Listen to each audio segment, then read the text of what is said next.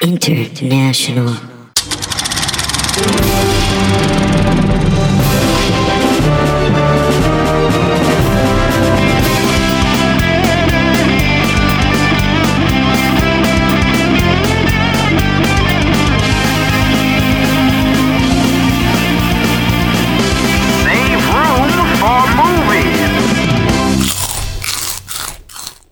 Everyone, I hope you saved room for movies because we have got a great start of a great show for you guys. I am Brett Dorman, aka the funny looking one. And I am Courtney Peterson. I was also going to say Courtney, kind of funny looking Peterson. I stole the same one, but I'll be uh, Courtney Pancakes House Peterson. All right. Uh, well, so this is a brand new show that we wanted to start. Uh, we both love movies. And we thought, wh- wh- wh- why not? Uh, why not talk about movies? And we love a bunch of things, but we always got to save room for movies. Um, so what we're gonna do is we're gonna pick up uh, pick some appetizers for you guys, and then we're gonna go into our main course. Which uh, today, which movie did you start off on? So for the first movie, I decided to go with what my favorite movie of all time is, which is the 1996 movie Fargo by the Coen brothers. Oh, this uh, this is such a great movie. Uh, I can't wait to talk about it with you. And I didn't know that it was your favorite until you picked it. So this should be awesome. Um, I'm excited. what we're gonna do is we're gonna review uh, movies, and we're gonna try to do seasons. So every maybe like three months, we'll kind of wrap things up, and we'll have we'll finish out a season, and we're gonna try to keep things kind of related to each other every episode, but maybe there might be some stretching here Might and there. cut some tangents here. Uh, so for the first season, we're going to be doing Coen brother movies, which is uh, probably one of the best places to start if you're going to be reviewing movies. Absolutely. Uh, after we review Fargo, like a review, it's probably more of a recap slash review. But uh, we're gonna do dessert, and for dessert, we've got a, a delicious game for you guys. I can't wait to go into that. Uh, so, do you have anything to start us out with? Do you have it? Might it's probably not Coen related. It's probably not Fargo related, but No. just anything to get us started off on. Yeah, well, it might be appetizer related. so, um, I just got this new TV, so I've been watching a lot of uh, YouTube. So I really got um, my my pick for this week. I wanted to talk about um, "Fuck That's Delicious." I don't know if you've ever seen that show by Action Bronson. No. All right, so he's a rapper, and uh, and he goes on tour, and he basically just does this Vice. It's a Vice show, and he goes around and he like eats food in the different places that he's going on tour. So it's basically just you know if you like a big fat guy rapper who just gets high and talks about food that he eats, this is the perfect show for you. Um, I've been watching it a ton, you know, just because it's basically like Action Bronson is the kind of guy that, like, I think he's a former chef, and he does he never says anything really profound when he reviews the, the food that he's eating, but he does always say things like, "Oh man, that's beautiful! Look at this! Look at this! Uh, this fish or whatever. This is fucking beautiful. I love it. It's delicious." Are you a foodie or? oh, for sure. No, I am not. No, I've always said if I could choose between eliminating my taste buds and just having a pill that gives me all the nutrition I need for the day, I would take the pill. I don't. I food is dumb. Food is dumb. I hate the. I hate going home after work and having to cook. A I cook a meal and then and then I just eat it and then I and then I just poop it out. It's the saddest thing ever. No, I feel I- like food brings me the greatest joy in my No. life. Everything that I love revolves around food, so I have to. Well, so how, how long is this show? Is it like a 10 minute show, 15 minute show? I think it's like a 20, 30 minute type of show. It's just like a Uh-huh. short, uh, v- you know, Vice show. You can watch it on YouTube. I love it. Um, right. I'm Well, sorry, I'll I'm sorry for out. you. You seem like the ham sandwich kind of guy. You know, Yeah. you get that every day.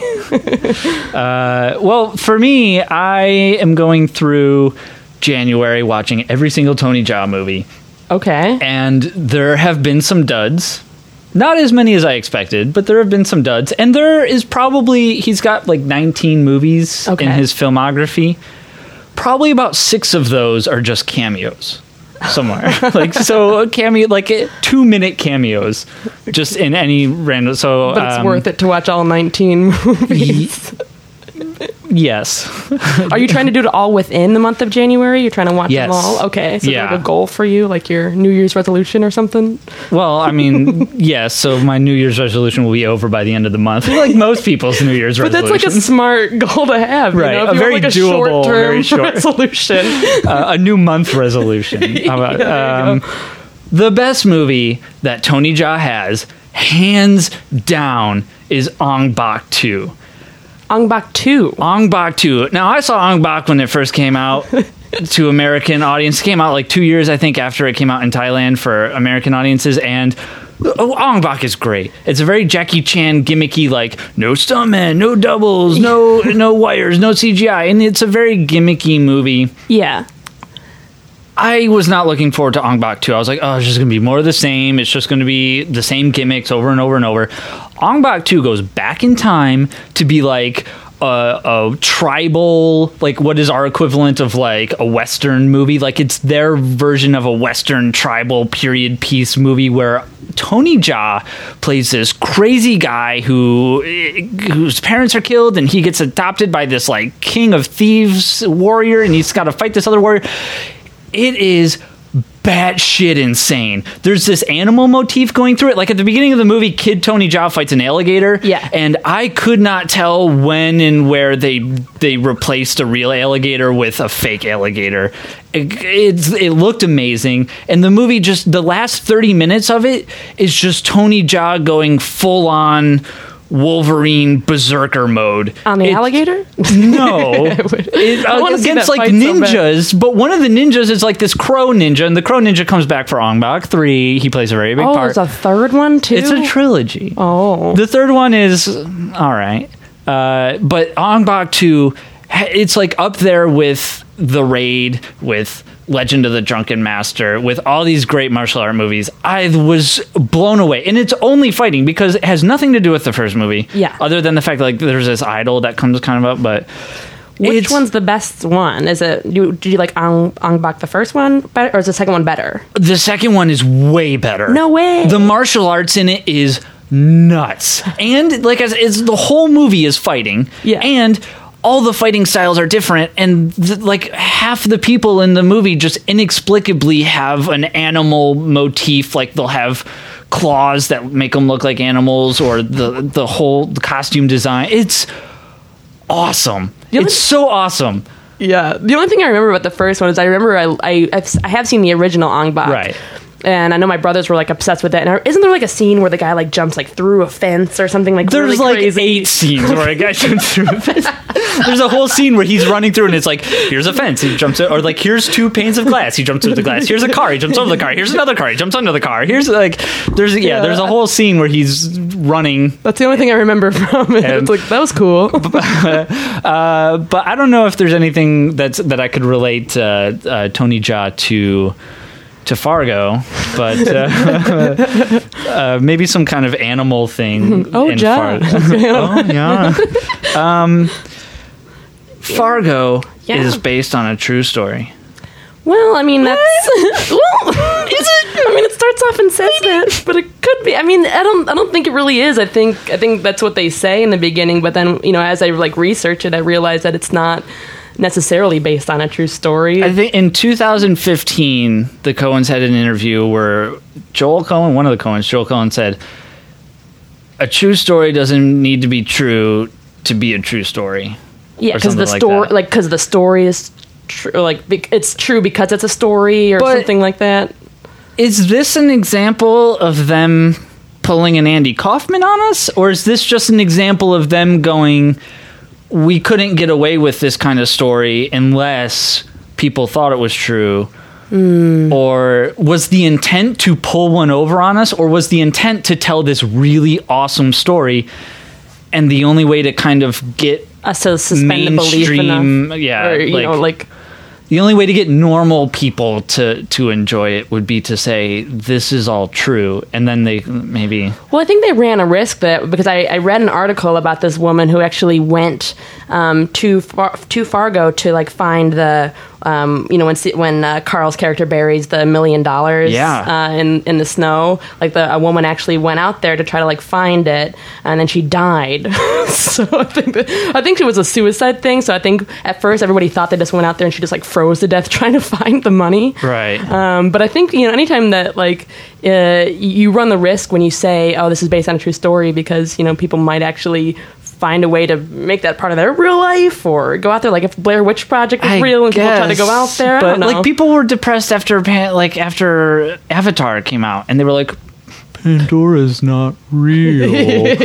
I'm sad. Sound like and at no point. Hogwarts and Harry Potter. At no like- point did James Cameron ever say this is based on a true story. So essentially, people are just crazy. A yeah, a little bit. Most mostly, yeah. Yeah, I don't think you need to have. I don't think it needs to be really based. I mean, if, if you get an idea for something real, which I think the scene where they, uh, the wood chipper scene, obviously is based on like a real crime that happened in the '80s, where a man murdered his wife and then put her through a wood chipper. Yeah. So that's all the truth That's- I need for it to be. There's, there's truth in the story. yeah, and that somebody died in a wood chipper once. but there's also like true themes and kind of like you know these people. You go to the restaurants and that one girl is like overly nice to Jerry, and and yeah, that's true. That's true. People are nice. People are nice in the Midwest. Yes. That's very true. but, go ahead. No, yeah. Well, I mean, uh, obviously, I, like I said, I picked it because it was my favorite. But you know, if we want to like kind of talk about what the film's about for everybody,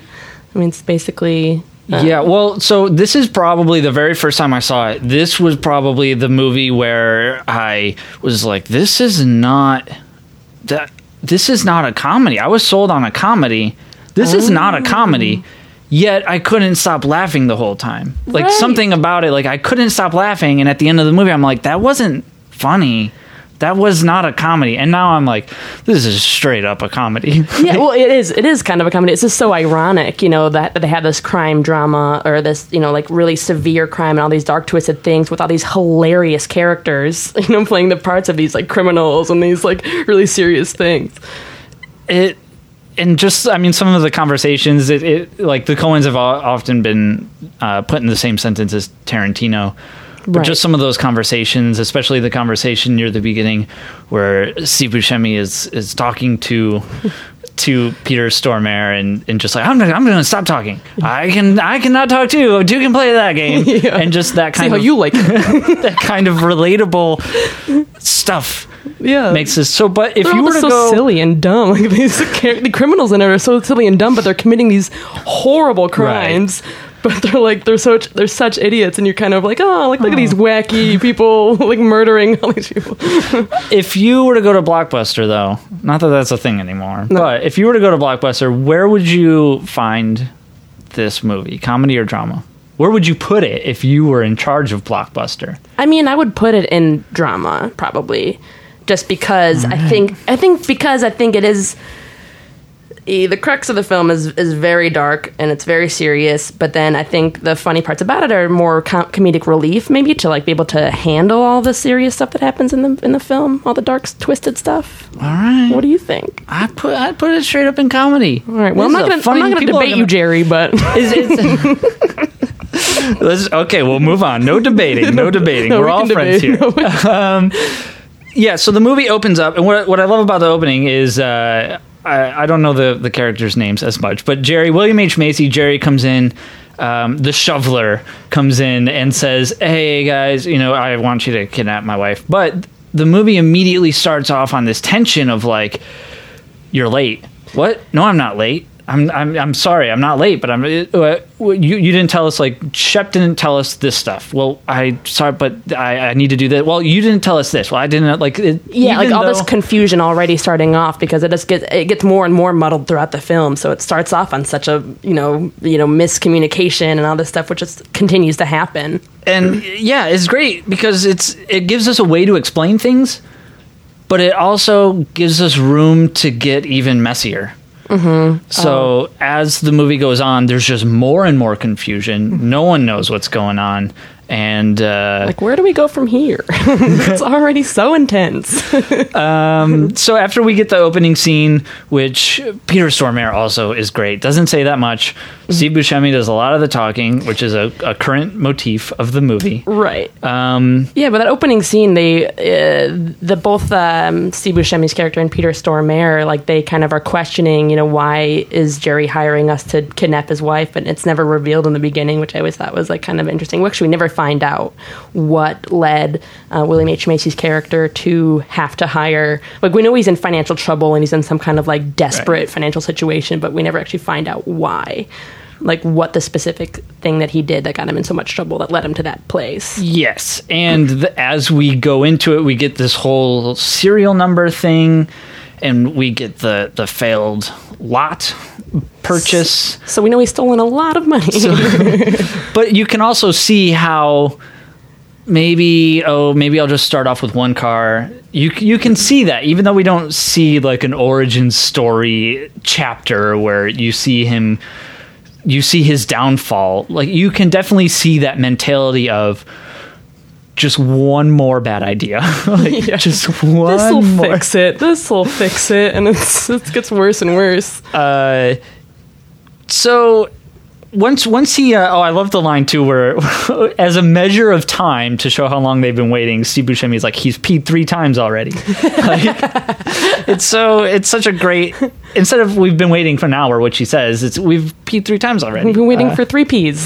That's how long we've been waiting for you. uh, here's a question for you why is this movie called Fargo well, I'm pretty sure because it's set in Fargo. it's this is the only scene that takes place in Fargo right? Yeah, right? because the rest of it, yeah, it does take the rest place of it in takes Twin place in, City in, in Brainerd. in Brainerd and in Minnesota Yeah, that's true. this is the only scene. The the opening scene takes place in Fargo and has nothing to do with the movie, really. Yeah, not really. I guess I never really thought about it. Do you know why? No, I was just asking. I mean, it's a it's a nice, it's a it's, easy to remember name. Right.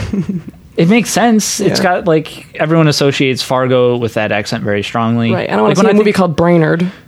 Yeah, Like, I don't it wanna doesn't see have that that staying power. no, it doesn't. Although, if this movie were to come out today, probably would be called Brainerd because I heard that a lot of people will try to name their movies with a, like an A or a B or a C because if you go to like Netflix or s- something Oh, like that wow. alphabetizes, if if any search, if any algorithms are searching by alphabet, so that's why. Okay. Well, good thing for the movie 300 because I think numbers start first. That's so smart.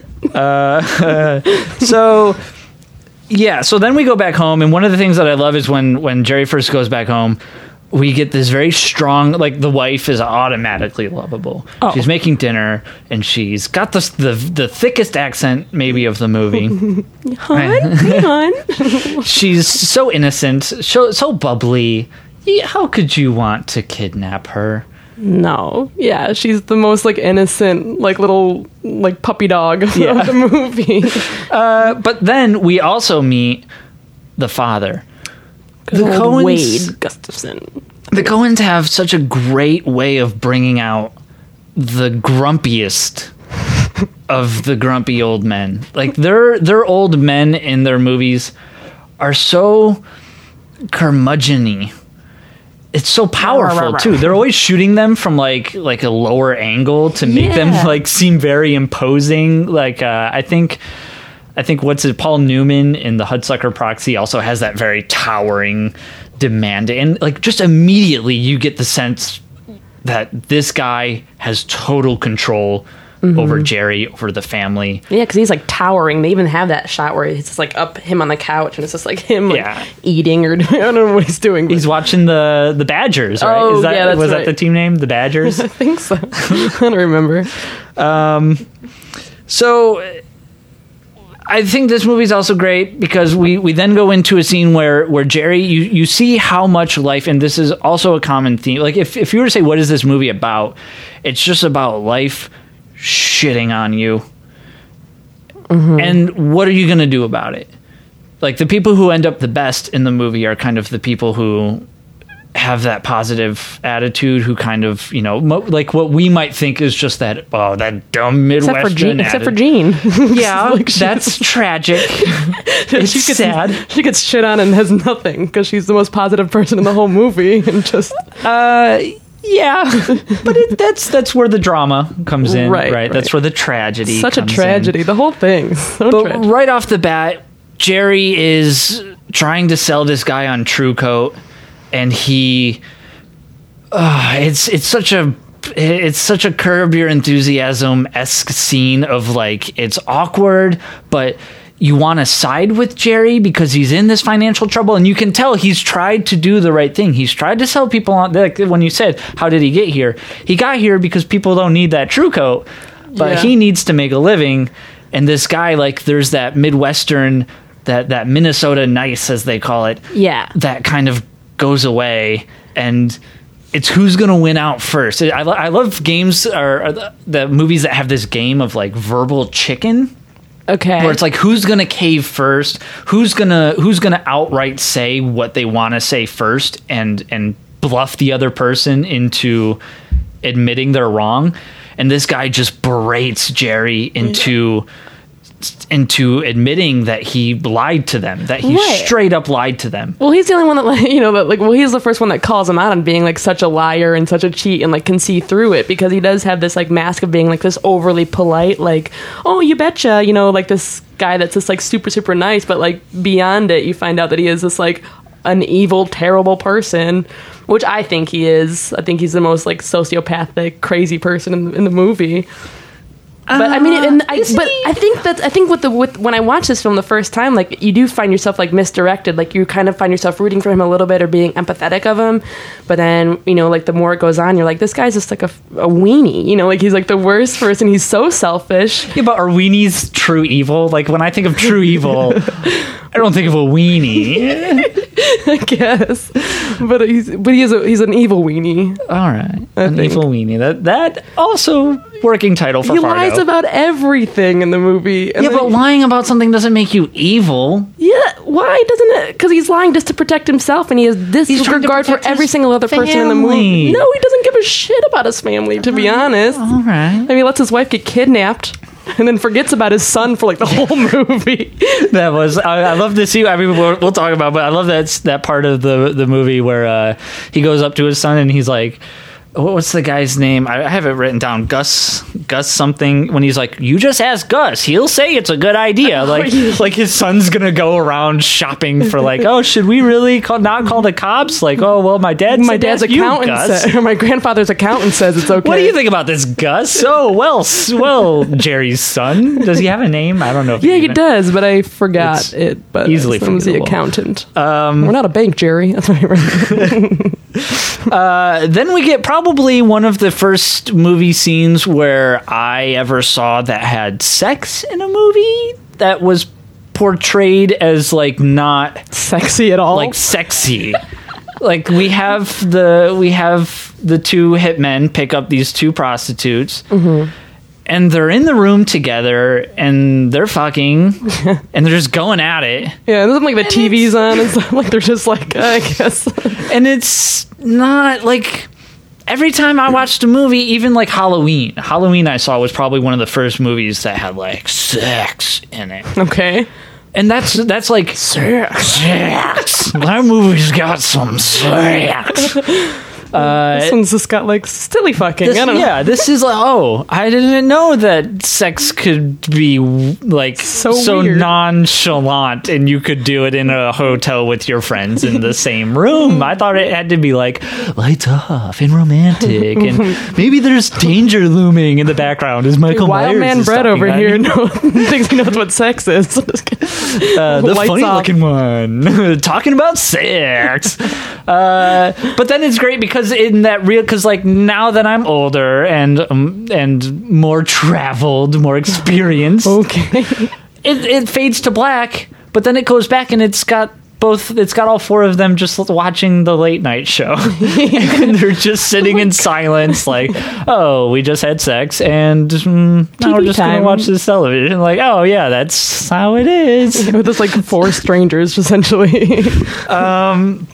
But then then we're we're going back to Jerry's Jerry's scene where he's talking about the lot, the lot with his father, Right. his his father-in-law, and I love that Tries part. to get that deal going. Yes, he's he's the one who's brokering the deal. It's I think maybe it's just because I know the story. I think it's very obvious that he's asking for the money, but he's not really asking for the money. Like he's telling them, "I have this deal and I need the money," Right. but he's never explicit. Like Jerry's got that thing where he's always talking around a situation or he'll say like it comes up later with, with the TruCoat or later with the serial numbers he'll say like oh yeah i'll just fax it to you like Yeah. no we didn't ask you to do like when he's, the talking kinda- yeah, go ahead. no it's he's he's talking about needing to buy the lot without ever saying listen this is how much money i need he's saying you buy the lot with me but i'll buy it Yeah, he's the kind of guy that's like always like, but just trust me, it's fine. You know, you can just trust me. I'm I'm nice and innocent, but I'm never gonna actually tell you what I'm doing. He beats around the bush constantly throughout the whole movie. He never actually says. Like even the begin, like back to the beginning scene where he's like even explaining why he why he needs them to do this thing with his wife. Like he never actually says, you know, why or whatever. So it's just a theme throughout the whole movie. Yeah He says like, well, you so, no, it's like it's well, it's personal issues, and and you know, but you know, you give me then you'll get the money, and then but it's you know, it's you know, he just does that the whole time. he's always not ending one sentence but always finishing another Exactly. and he, eh, somewhere in the middle he's never stayed he doesn't have the balls he, he's not man enough to to say what he needs he never but- has any declarations of any kind. It's always just, wait, what are you getting? I guess I'll give you the money. You seem mm. like you might know what you're talking about. I'm not mm, sure. Mm, I guess maybe. um, but then there's the. So the dad's like, "Listen, my wife and my grandchild never have to worry," and it's a very Oh, he sets it up that he hates Jerry. Yes. Wade hates Jerry. oh oh yeah, big time. Um, so Jerry obviously is trying. He's got the thing about it is he's got like three things going on. So he's got this deal going through. He's got his job, and he's got the kidnapping, and it's way too much for him to handle. So we go to the we go to the serial number conversation where he's on the phone and these people need these serial numbers. He's doing a great job at dodging the situation while still doing nothing to actually resolve it. Like this is going to come back and bite him big time. Jerry Jerry's the kind of guy who pulls the trigger and then 4 months later the bullet hits him. Yeah. It's like, I hope it'll work out if I just keep running away. But then after this, we get probably. I know that you said this is one of your favorite scenes, where we cut to, uh, what's her name, Jean. Uh, yeah, Jean, the wife. So Jean, Jean Yeah. the wife is watching television, and she's got just got the dumbest, most sincere, innocent smile on her face as she's knitting. You could not hate anything about her. No, it's just a perfect example of like a housewife. Like she's so sweet. She's just knitting and watching daytime television, just in her pajamas. Like And then and the scene is crazy when you see like the the like when you see them actually coming up to the window about to break in. There's like this moment where she's just staring at the window or at the at the door, like watching them, like not like realizing what's happening, maybe, or like not like Uh, it's just, it's just it's so surreal. yeah, it is. it's and and he doesn't notice her like he's looking through he doesn't notice her and she's like She's frozen. and then he breaks the window and that's when it, it just goes berserk because then it, the reality hits her and then she's freaking out so she runs to the door the other one comes through the door. She bites his finger. She manages to go to the bath and she does everything right in here. She she grabs the phone. She locks the door. The phone she runs upstairs. I mean that's always a bad thing But then she opens the window, but she doesn't escape. She goes into the shower, but then because she bit the finger, it's so well choreographed. It's such a domino effect of like, if only this tiny little thing were different. Because she bit the finger, uh, Peter Stormare is in the bathroom trying to search Find for undulant? und- I don't know. it That's- undulant i've never gotta be I was like uh, neosporin yeah, is that what you mean Something like something that. like that i've never heard it called undulant before and he turns and he noted and he's like i think she's in the shower. But then the curtain gets trapped around her and it's like it's so funny Yeah. but it's so terrifying. It's so intense. Like it actually made me like physically stressed out to watch that scene because you know like i was watching it and i was like i was making my stomach hurt because i'm like oh no. Like and then when she falls down the stairs and everything it just made me so freaked out, maybe like physically ill. I don't know if you've ever like seen a movie that you've had like a scene that like affected you physically, but that one did for me for sure. Yes, probably one of the the the best scenes to that that really got me like physically squirming in my seat, and you have to see it on the big screen. Okay. Is the movie The Descent? Have you seen that with the cave? No, the, I the haven't. spelunkers, and they go into the cave, but there might be something more in the cave. Well, what what's in the cave? It's like it's like cavemen bat people thing. It's like ah. it's not supernatural, but it's supernatural ish. It's a it's a great movie. It's very violent. It's very bloody. It's very scary. But in the movie, when you're watching it on the big screen, you have like this like 80 foot screen in front of you, and then because they're cave diving. And they're going into these tiny little spaces, like only a tiny little corner of the screen will be lit, and they're completely surrounded by rocks. And I'm not like they're mm. squiggling through inch by inch. And I'm not a claustrophobic person, but when I watch this movie, I I can't watch it comfortably. Oh, really? I cannot watch it comfortably. It's so you just feel like if like could you imagine getting stuck in a cave? And no. The only other movie that did that for me was Buried with uh, Ryan. Uh, Oh, that was a pretty decent movie. It was, but that also like got me like towards the end when the sand is filling. I'm like, I can't handle this. Isn't there a snake in that movie, Uh, or a scorpion, or a tarantula? There's like a think snake, and he lights the snake on fire. I think so. I don't know if that was like part of a dream or not because you can never tell. Like part of it's like him, like his dream. But you or- never see outside the box. Mm-mm. It's That's a pretty it's- decent B thriller. Yeah, for like being inside of a coffin the entire time, like that movie, but it's still very intense. Not bad. Um, but yeah, so after the kidnapping, we go to the scene where we, we need to set up the fact that Jerry need because he might not need the kidnapping because this fi- this parking lot deal might come through. yeah. So he's got like two possible ways to get out of whatever situation he's in. Could you imagine the first conversation he had with Shep?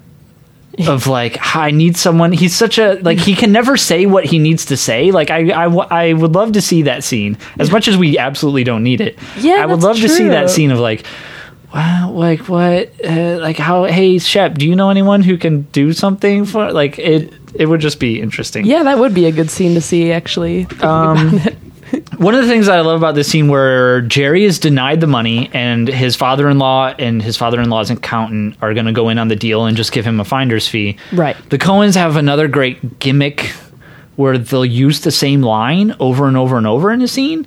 Like they keep saying in this scene, "We're not a bank, Jerry," and they just.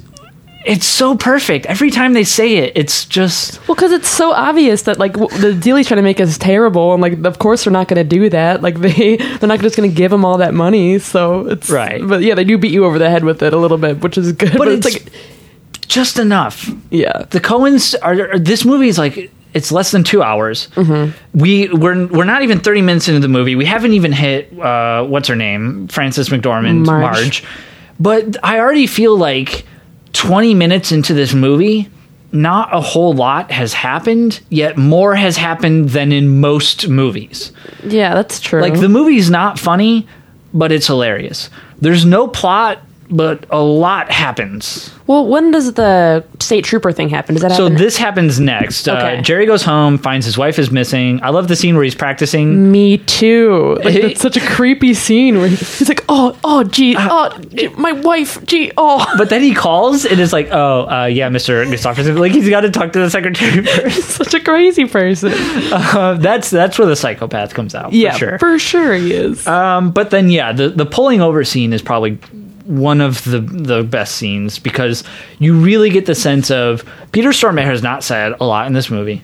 He's very quiet. Mm-hmm. He's very soft spoken. He, he all he wants is his pancakes.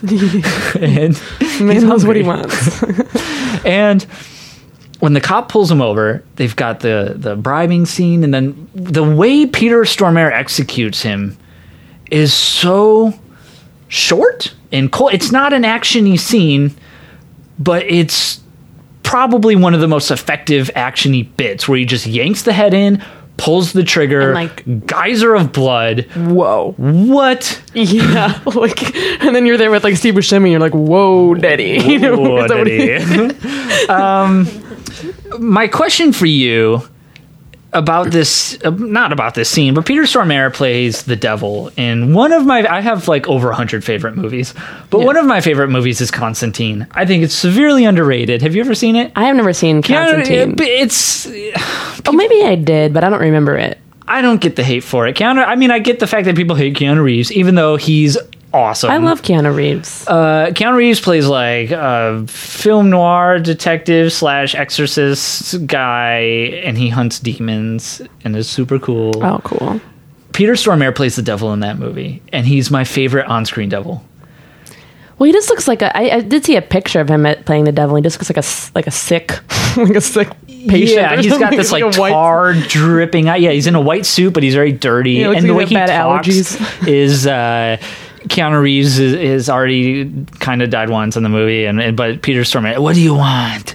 An extension? Like he just the way he talks, his line deli- Peter Stormare has great line deliveries, but uh, who, if you could pick any other cast member from this movie to be an on-screen devil, Hmm. who would you pick, and what kind of devil would they be? Would they be like creepy or seductive? Um. Well, I don't know. I'd probably. I actually would go with. I'm, I'm like a classic, a classic devil. I'd probably Classic. pick Wade, Wade Gustafson. The Okay, father, the father? father-in-law. Yeah, you know, Alright. put throw some horns on him. I think he'd be a good classic very- white male devil, which are always my favorite. All right, white male devils, uh, evil weenies, Evil weenies. You know, it's a I classic. see. I see. Where I love we're this going movie so much because of how terrible the men are portrayed in it, and how, how nice the women are. Interesting choice. Well, speaking of women, we finally get Marge. Yeah. who- wait, wait. I, I want to know who your devil would be if you had to pick another one. Um, you know, I had an answer for you. I said probably William H Macy. I think he'd do. I think he'd do a very unassuming devil for the whole movie. He'd probably have something where, like, you know, someone's got to sell their soul to the devil, and I could see him being like a salesman type, like the cooler, like a very smooth but unassuming. Like, there's nothing. But then at the very end, you get this like William H Macy powerhouse scene where he's like, "I am evil. I am the devil." Like, yeah, I could just see him exploding Oh yeah, and and chewing that scenery. I like that. Um, but we go to Marge.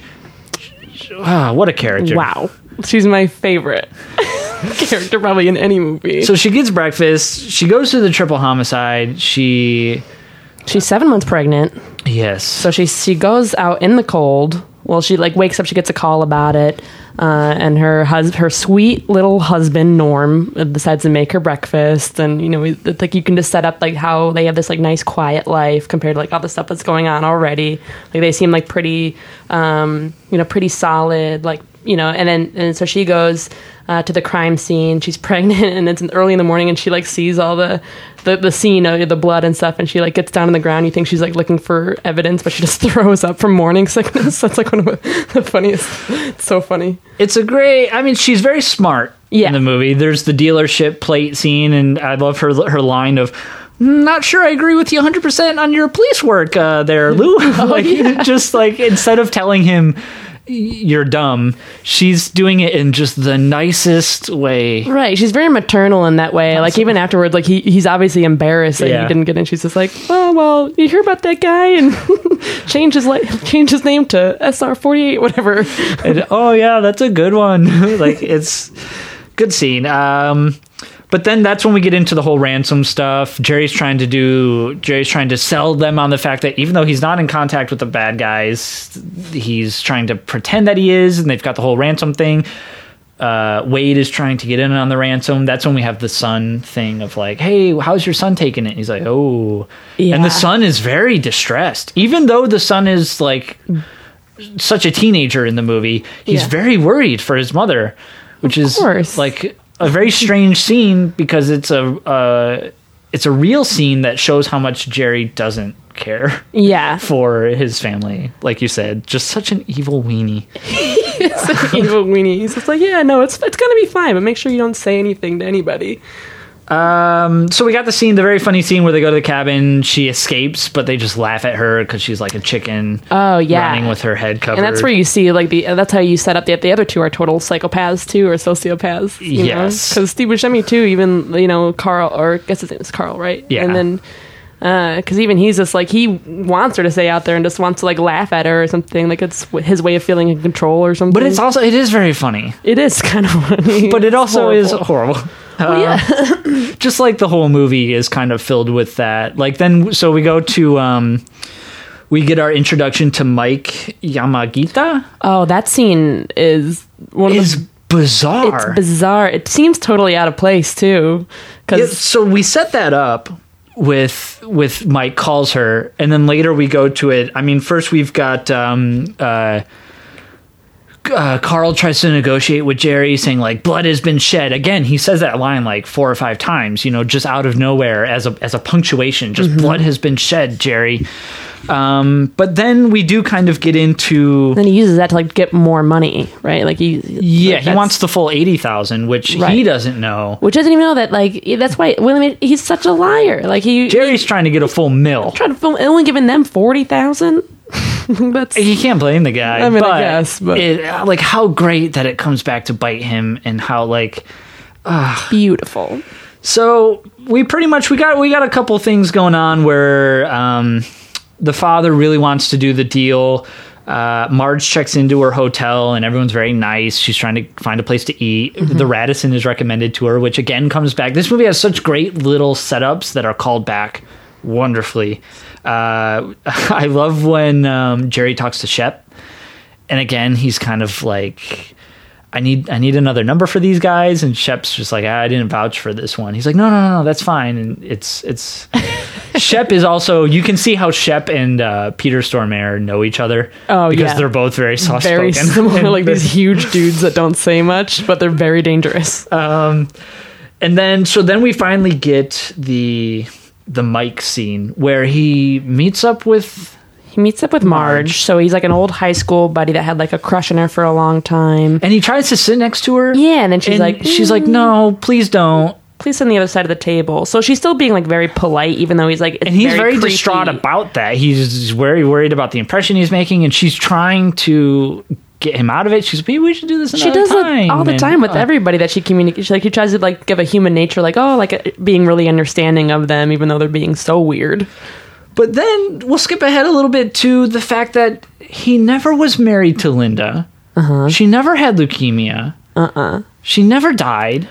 She's alive and well. Yeah, so He was stalking her, and did did she end up getting a restraining order or no? I think so. Yeah, I think that's when she like she has that phone call with her friend who explains it. I, I think something like that. But essentially, he lived with his parents. He he lied about having a job, a fancy job, lied about the marriage, lied about everything to her, which is like so weird. What did he think he was going to get out of that? What a bizarre side story. But and this movie has room for it. This movie is an hour and 48 minutes. True. It's not like this is a scene where you this can be cut. But again, this is a moment where life is shitting on this guy. And his reaction to it is to create a fantasy world Right. where I mean, he doesn't try to kidnap anyone. He doesn't try to con anyone. But he's, I mean, he, well, he's trying to con her a little bit. But Yeah. he creates this fantasy world instead of accepting his life for what it is. He seems like he seems like Jerry's character. I think that's like I think that's what why the scene is there because it's Yeah. a similar conversation to when she was talking to Jerry in the in the dealership and like he's flat out and, and the first time that she meets with Jerry and she's questioning about the car on the lot and whether a car had been stolen. Um, he like gives you know he's very polite and he gives her like just this like this story about like oh no it's fine everything's fine I'm the executive sales director Yeah. and she's like oh yeah like I believe you. So it's like it shows both of those scenes are very similar in that she like takes whatever people say and just kind of takes it at face value and just like Yeah. it just uh, automatically assumes that they're just like good natured or that's just her good nature I guess to assume that but then it kind of bites her in in, in the end a little bit she doesn't get affected by Right. the with the Mike Ya- Yanagita but she does with uh yeah but anyways she's a little slow to like pick up on that that everyone's terrible yeah. So I definitely want to make sure that we get to our dessert. I don't want to run out of time. oh we are running out of time already So we're gonna blast through the end of this movie. Yeah. Uh, we've got uh, Jerry, or no, Steve Buscemi takes the girl out on a date. He fucks her. He Yep. gets beat up by Shep. yep brutally There's- brutally. Then there's the deal, the shootout, which ah, the shootout. Uh, oh uh, my gosh Steve Buscemi shoots the dad. It's very heartbreaking. He gets into another fight with the parking lot attendant. That guy ends up getting kills shot. him too Jerry makes the bizarre d- decision to put the body in the trunk and hide the body. Like that's going to not come back to to bite him in the butt. Father-in-law in the trunk. There's the great and shovel Steve Buscemi's scene. shot in the face. Yes, oh, and that's when he's got like pieces of magazine or tape holding it. There's the shovel scene, which is a great scene of just small talk of, oh, you know, the guy told me this, and he told me that, and he's over by Bear Woods Lake or whatever. Oh yeah. Uh, Steve Buscemi gets the money. He takes the 80 grand out, buries the rest. Um, we find out that Mike's not married. Then we have the great co- confrontation between Marge and Jerry, where Marge has to confront Jerry about the car, but Jerry, it's almost like a scene where, oh, I didn't like. You know, they like we don't have any burnt umber Cieras missing. Like I never said it was burnt umber, but he just says it in his attitude of like, he's- "Listen, there's nothing wrong," and she's like, mm, "No, there definitely is." He's giving it all away. Um, then we go back to the scene at the cabin. You know, you should see the other guy. He's got the cut. Then what happens? so they're in the cabin, and Carl and Gaear, Gay, Gaear, was that his name? I just- Peter Stormare. Peter Stormare. Anyway, so Carl and Peter Stormare are arguing about how to split up the money. So they have to like split up the car, uh, and they- and they have this like weird argument about how they're going to split up the Tan Ciera between the two, and and then eventually uh, Carl like leaves, and then uh, Peter Stormare comes out and murders him with an axe. Yeah. So like. Just brutal. And uh, Jean died, by the way. Oh yeah, of course. Uh, which is like which so is weird. Like they don't really like mention it. Like the first time I watched it, I was like, "Did Is she? Is she dead?" So then, uh, I, one of the best lines of the movie is when when uh, when Steve Buscemi is yelling at Peter Stormare, and he's like, "I've been listening to your bullshit all week." Like, it's such a great little line. So then we go, and Marge sees the car. All right, so she gets the tip, and then she goes up there and she sees the house, and the, she's like, "The Tan Ciera." There's the car. There's the car. There's the car. So she gets excited. Yeah. Uh, so she goes there, not I guess not assuming anything, but then finds Peter Stormare putting uh, Steve Buscemi through a wood chipper. Uh, It's a very iconic scene because of how it's revealed and how cold and how perfect it fits Peter Stormare's character. yeah. Peter Stormare runs away in a great shot that mirrors the beginning of the movie when Peter Stormare shoots the kid running away. Mm-hmm. She shoots him. They're in the police car. And then she's just like she's she has this like beautiful. I love that conversation Yeah. that she has with him. It's like, oh, like look what you did for just a little bit of money, like you know. like, and it's great that? because Peter Stormare doesn't say anything, and he doesn't need to say anything. There's no reason. It's it's perfectly punctuated by his silence. We go to the end, and she's like, "Hey, you know, just what is it? Two more months." Yeah, two more. Yeah, her and her husband back in a little cozy bed talking about duck stamps. and Jerry's arrested. Um, Oh, which- a great scene. Love that he cries, screams like a little bitch in it, which was the most satisfying thing because uh, you know they come out and get him and he's just kicking and screaming Yeah. like he just tried to run away the whole time, like never ever once taking Yeah. responsibility for anything that he did. So I definitely want to get to a couple questions that I had for you. Sure. The biggest one being um, Marge, like you said, is probably your favorite character. Yeah, if you yeah. could put Marge in any movie, Yeah, what movie would you put her in, and how would she react, or the other characters react? yeah. Uh, if I were to put Marge in a movie, I'd probably put her in a movie like another movie where she can just like react to something because I love the way she reacts in just such like a innocent, curious way. I would probably put her in the movie Rashomon, just to have her react to all the different stories that they, that the, each different character tells about like what the story would happen, and her just being like, uh huh, yeah, oh, oh, he stabbed him. You say? Oh, okay. oh, really? Is that what happened? A samurai. Oh, that's neat. I just thought about that today, and I was like, I think that'd be so funny to watch, just like her reaction to other stories. What about you?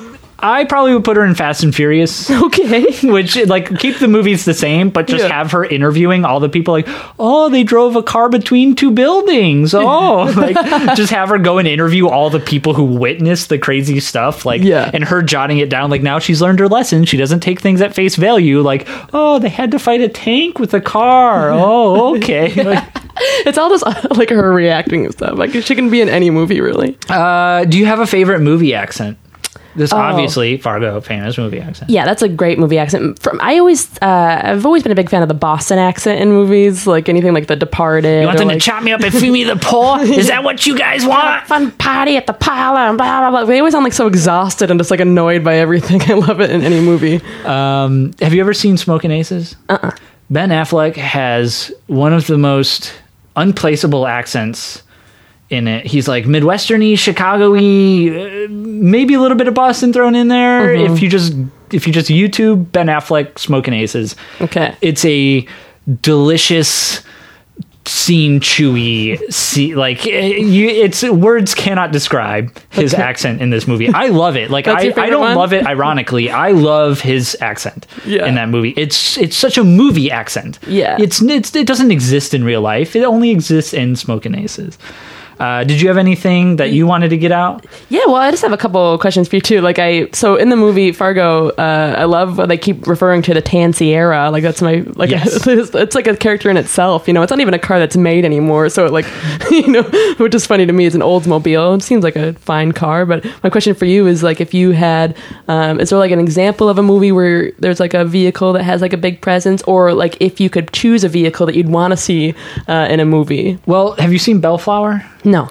I seen a lot Bellflower, of these movies. it's a. I think it's a good movie. Yeah. But the the car in it is like they're working on the car throughout the movie, and it's kind of like a an Oldboy Korean revenge thriller, but it's Uh-huh. like hipsters in L.A. Uh, the the car in it, there's a great shot of like the guy. He's all uh, mad and he's driving the car, and the car like is a flamethrower car and stuff like that. It's a Yeah. it- it's a very strong presence in the movie that I don't like. It's hard for me to recommend because I don't think a lot of people like it. But also, have um, Honda Elements. Oh, if I could put I a movie in a car, I played a video game called Advance Wars. Uh Uh-huh. huh. Which is a very fun little puzzle type war adventure. I don't know how to describe it. It's a turn based game. Yeah. You fight people, and the troopers in it have this very distinct style. And I always imagine their little heads bobbing. so, like, if they ever made an Advance Wars movie, just Honda Element, get on Oh, that. Those are nice big cars. Do you have a, a favorite movie car? Um, no, well, not really, but like I actually drive a kind of a a, a car that's been featured in uh, a really big television show. I drive the I drive a gold or tan Aztek, which is the same car that Walter White drives in Breaking Bad. Ah. So you know that's like a it's like a, something I love to tell everybody that I know, everybody that talks to me at all. That's my one icebreaker. But I'd like to see the Aztek featured more, you know, but like in a different way, you know, because it's so Not- it's in a violent, you know, like horrible way. In uh, Breaking the the meth. Yeah, not the meth way. Maybe like a romance, you know, Okay. because like the Aztek turns into a tent. You can turn into it'd be like a nice camping romance. Well, maybe we'll see that. Um, how about you had a question about cartoons that I really liked. oh liked? yeah, so I love the I love Carl and Gaear's uh, character. I feel like I'm really crapping on that name right now. I got to figure out how to pronounce that.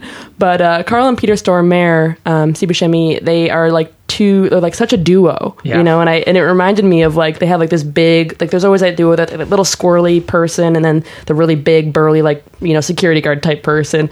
And I always thought like you know if you could compare those two to like an animated duo, which would you choose? I thought long and hard about it. yeah. Wallace and Gromit. Oh really?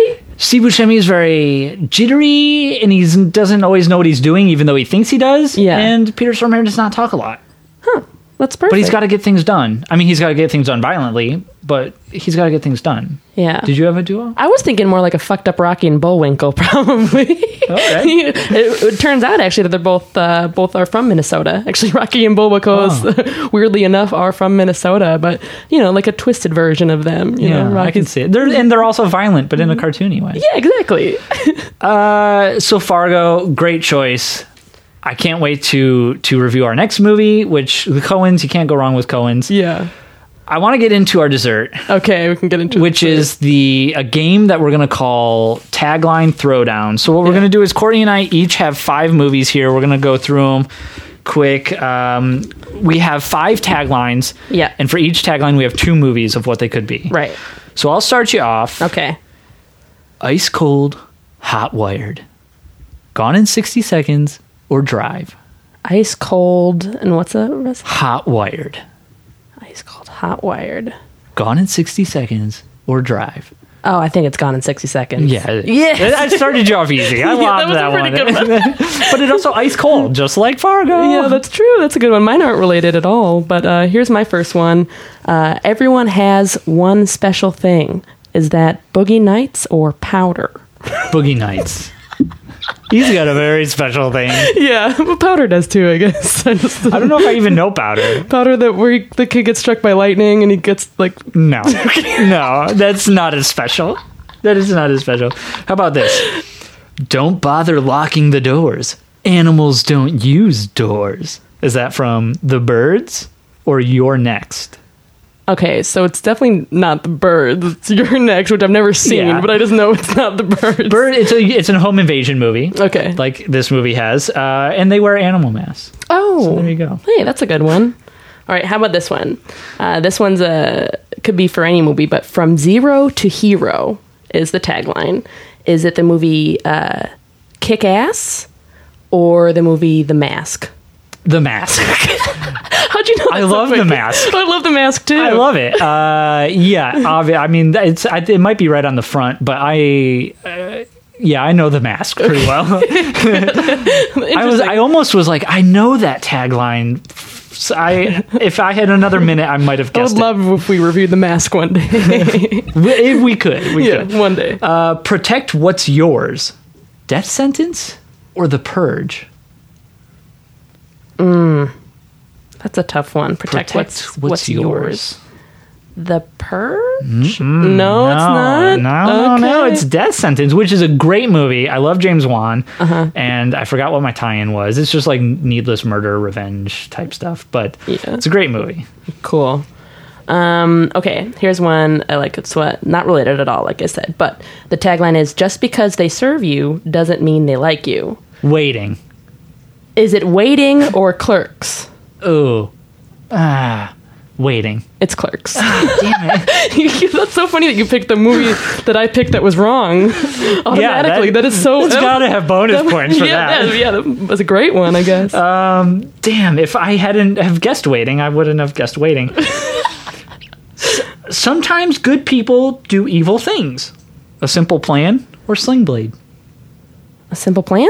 Yes, which is a Sam Raimi movie, and Sam Raimi and the Coens are very tight, and it's a movie where people find a bunch of money and then things go wrong.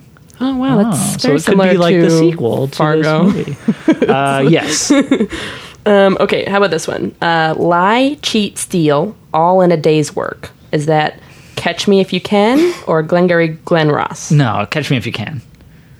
No, Catch Me If You can. it's Can. not. No, it's not. Glengarry What? Glen Ross. yeah. Such a terrible tagline for that movie. Lie, cheat, steal. All in a day's work. They don't. I know. And They don't cheat or steal. They lie. They're salesmen, but they Yeah. don't cheat or steal. Well, that's the tagline.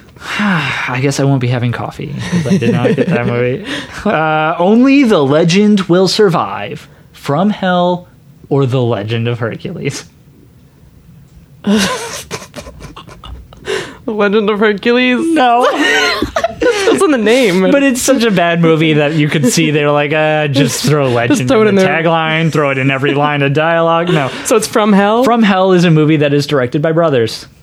oh, There you go. Hey, that's nice. Good connection there. Um, my last one for you is the tagline is "The bitch is back." Is that Alien Three or Mariah Carey's Glitter? It's got to be Alien 3. yeah, it's Alien Three. but that is very good pairing of movies Yeah, that's that not. you picked. Thank you very much. I'll relate it to Fargo somehow. Did Mariah, was Mariah Carey the one that just had the flub on live TV? yeah, she, eh, yeah. well, whatever. She's back. So we're gonna review a movie next week. You don't know what movie we're reviewing, but Yes. every week we're gonna try to relate to this movie, and I do have some ideas of how it relates. But like I said, every week we're gonna be doing a Coen Brothers for our first quote unquote season. right. What is the movie? I'm so excited. Before we get there, how can people find more? Do you have anything to plug? How can people find you? Are you on Yeah. Facebook? Are you on Twitter? Yeah, Or on all definitely. Um, my Twitter is Courtnikovia. You can find me on there. Uh, I also have Instagram, Courtney WLS. And then uh, if you're in the Austin area, I do want to plug my new open mic that I'm running. If you're interested in stand up comedy, uh, the second, third, and fourth Fridays of every month, we're at Cenote on Cesar Chavez. So come and try out some jokes. And that's all I got to plug. What about you, All Brett? right. I don't have too much to plug. I'm on Twitter at Punch Brett's Face. That's Brett with one T. Aw. Uh, hmm, Twitter. uh, and I am on Letterboxd. Do you know Letterboxd? No, I don't. So Letterboxd is basically kind of like the Facebook for movies. It's a blog site where you can go and blog movies, but they do all the fancy work of like formatting, and it's it's nice. I'm on there called One Good Thing. Every movie I watch, I try to write a review. I try to write one good thing about the movie. Oh, nice. And this week, like I said, it's Tony January. I'm trying to review every Tony Jaa movie. Um, so you can find me there. Uh, we also have an email, which is saveroomformovies at gmail.com. And we do have a Twitter, which is saveroom, the number four movies. Uh, on Twitter, so you can hit us hit us up there. We probably will be taking suggestions for movies if you want to write us in on if we get an overwhelming demand for a specific Coen Brother movie or for future season topics. But until then, we uh, will be relying on ourselves to pick the movies every week. Uh, we'll switch between movies. I have only seen this movie once, and I was looking for an excuse to watch it again. I can't wait to watch Miller's Crossing. Miller's Crossing. Have you seen it? no, I've never seen it. You are in for a treat. Uh, let me just say before you get into it, this is not the. You need to reduce all distractions. You need to. It's not a laundry movie. Lights off, phone away type of movie, huh? Yes, because the dialogue in it is very. It's very thick. Okay. It's almost like they invented another language for the movie. So I'm just prepping you in a, ahead of time. but it's the Coens, so how can you go wrong? It's perfect. I can't wait. I'm excited about that. Yeah, so uh, we'll be reviewing that movie next time. Until then, Save room for movies. Wait, am I supposed to do that? yeah, that's perfect. How else are we going to end the show? I was thinking just like, okay, goodbye, or okay, ha- see you next time. But of course, it's save room for movies. We need to. We need to. As we always. mentioned so many movies, so you have to save room for all of those Aw. movies. Beautiful. Uh, that's perfect.